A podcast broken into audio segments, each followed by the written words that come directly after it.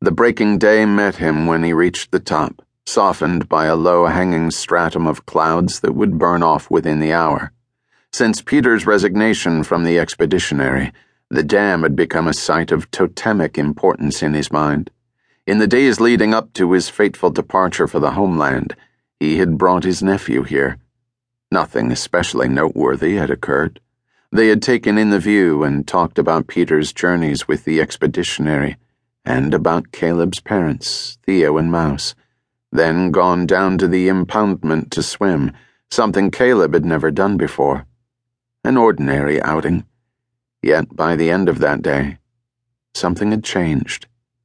A door had opened in Peter's heart. He had not understood it at the time, but on the far side of this door lay a new way of being, one in which he would assume the responsibilities of being the boy's father. That was one life, the one that people knew about.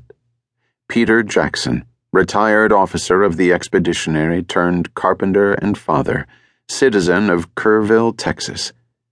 It was a life like anybody else's, with its satisfactions and travails, and he was glad to live it. Caleb had just turned ten. Unlike Peter, who at that age was already serving as a runner of the watch, the boy was experiencing a childhood. He went to school, he played with his friends, he did his chores without much prodding and only occasional complaint, and every night after Peter tucked him in, he drifted into dreams on the cushioning knowledge that the next day would be just like the last. He was tall for his age, like a Jaxon.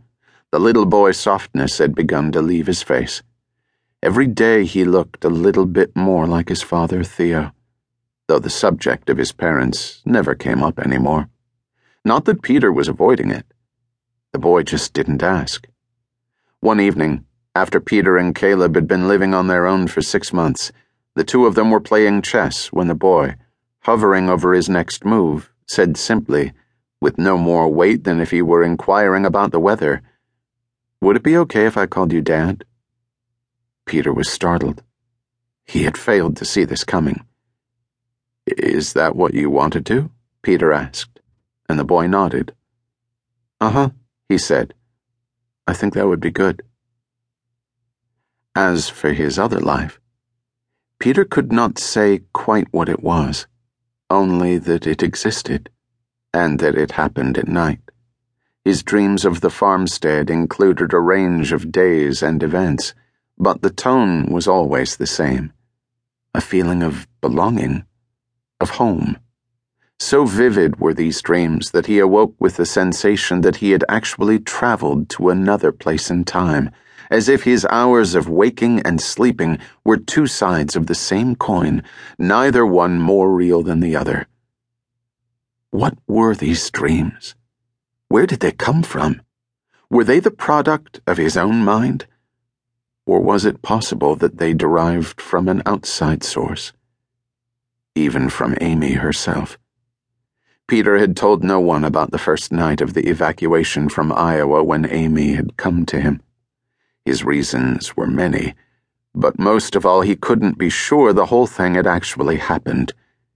He had entered the moment from deep sleep, Sarah and Hollis's daughter out cold on his lap, the two of them bundled up in the Iowa cold beneath a sky so drunk with stars he had felt himself to be floating among them. And there she was. They had not spoken, but they didn't need to.